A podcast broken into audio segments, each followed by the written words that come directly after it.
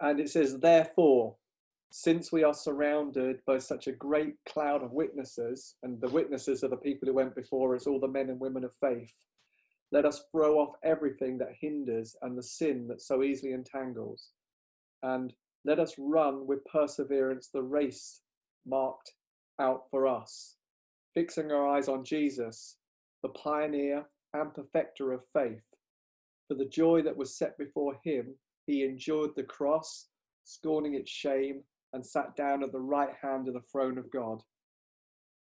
There, consider him who endured such opposition from sinners, so that you will not grow weary and lose heart. I think it's important that our circumstances have changed, but we've still got a race that's uh, marked out for us, and the race hasn't changed actually. Just the context and the circumstances have changed, and the race we're on, we're ministers of reconciliation, we're kingdom men and women.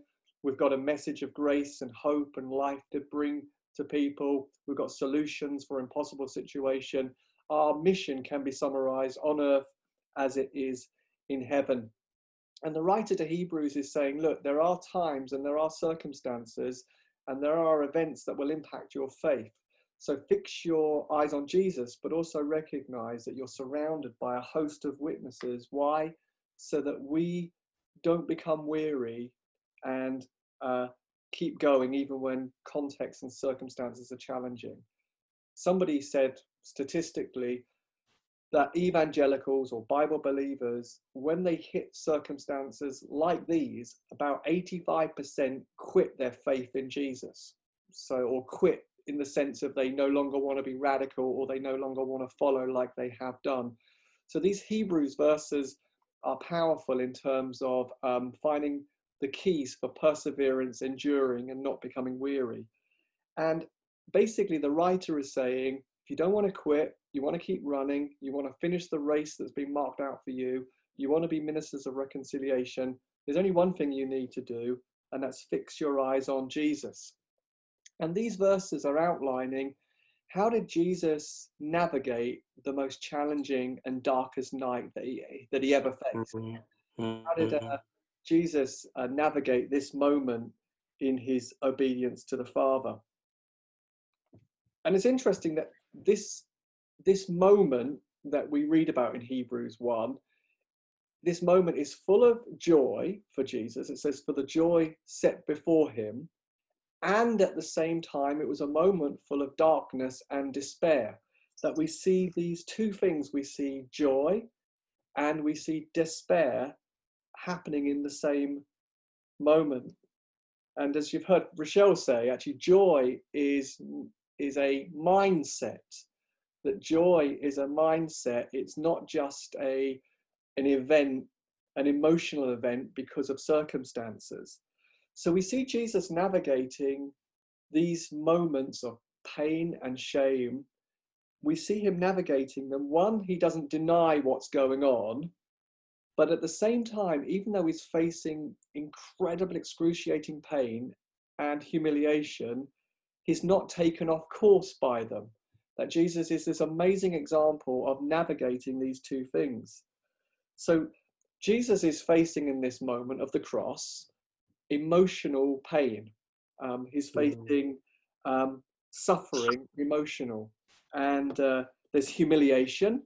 Um, there's the moment where everybody says you're unworthy. You know, he's been going around. He's the teacher. People have been calling him rabbi, and now suddenly he's facing the reality that he's going to be hung on a cross, which is the most shameful way that a person could die. To, to be hung on a cross literally is to be cursed, it's to be in the place of being considered the worst possible sinner. And we know that Jesus was tempted in every way, just as we are, but was completely without sin. And yet suddenly he's having to face the reality where I'm going, I'm going to be considered cursed, a sinner, a failure, and a liar. That everybody's going to look on and say, you know what? If you're really the Son of God, what are you doing dying in this place? And the writer of Hebrews says he looked at this reality, this humiliation, this shame, this emotional suffering, and it says he scorned it. In other words, he could look at shame, humiliation, and emotional suffering, but he kind of said it's beneath my consideration. Um, I'm not even going to regard it as significant and important. This emotional suffering is not going to get me off course. I'm going to keep going. So, and the writer to Hebrews also says he endured the physical agony. So there's emotional suffering in this context, and there's physical agony.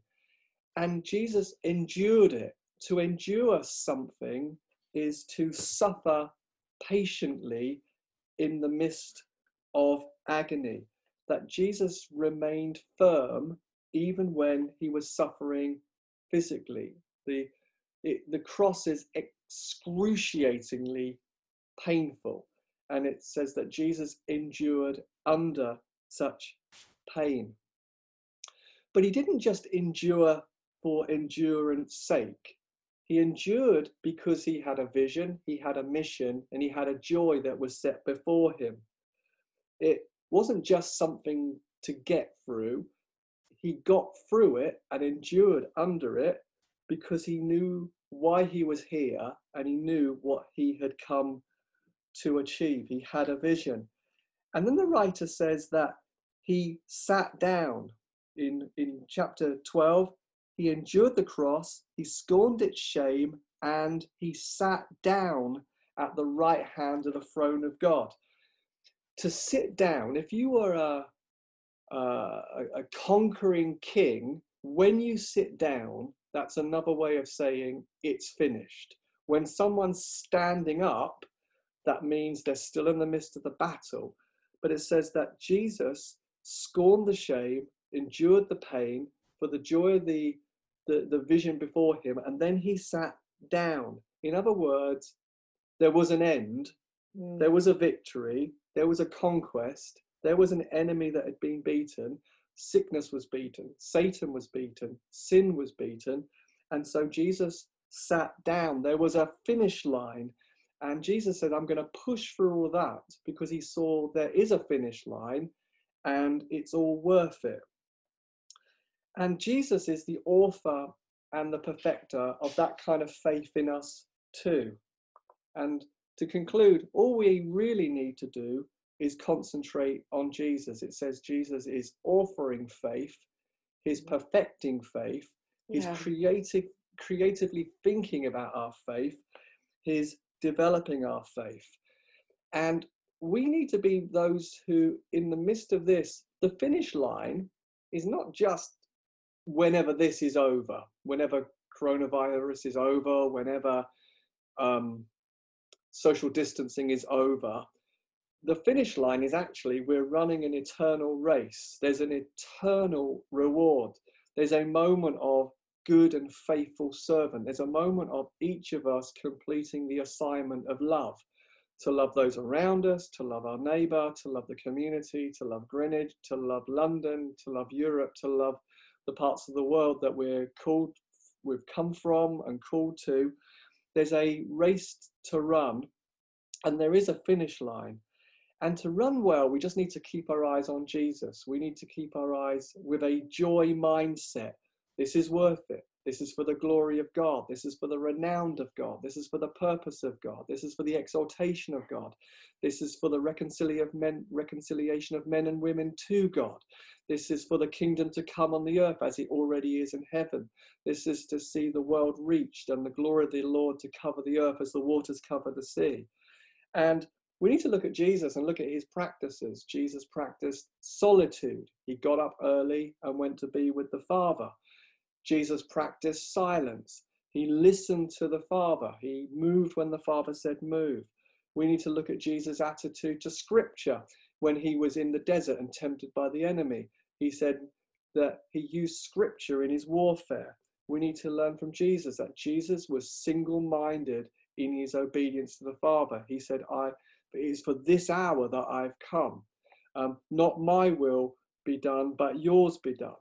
If this cup of bitterness can pass me by, if this shame and physical excruciating pain could pass me by, Father, let it pass me by. There's another way to get the mission done, get it done another way. but not my will be done, but yours be done. So I think in these times we need to have a big vision perspective, like those Hebrews 11 men and women of faith. We're living for a city that we can't see. We're living for purposes that go beyond even the temporal that we're in. We're living for lives that count for God, that glorify God, that are going to play our part as a local community to see the will of God done on earth, on earth as it's done in heaven. So, Jesus, I really pray that we'd have, like Tim was saying, we would have encounters with you in this place and that we'd be caught up with your huge global purposes for the whole earth.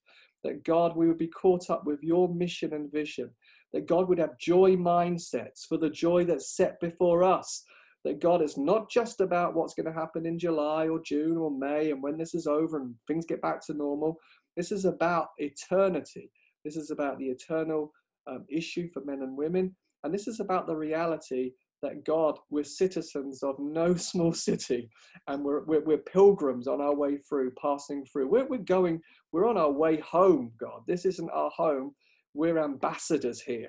We're ambassadors of another age, another kingdom, and another way of seeing. So I pray, catch us up with eternal perspective. For the joy that was set before him, Jesus endured the agony of the cross and he scorned the humiliation and the shame of people's opinion of him in that vulnerable place. Amen.